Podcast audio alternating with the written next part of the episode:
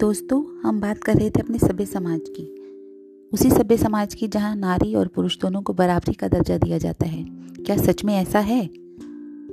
यही सवाल मैं आपसे करती हूँ।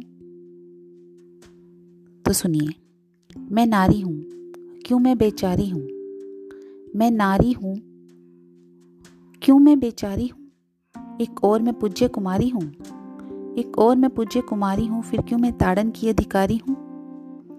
ये कैसा विरोधाभास है?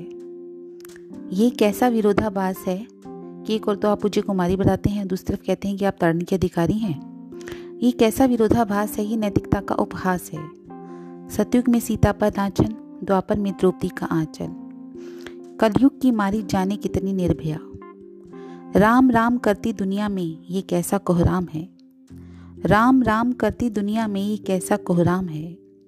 मेरा दोष नहीं नाचन में। मेरा दोष नहीं नाचन में, फिर क्यों दागे मुझ पे तीर? कैसे महापुरुष ये कैसे वीर? युगों युगों की क्यों ये नियति? युगों युगों की क्यों ये नियति? मैं ये पूछने की अधिकारी हूँ।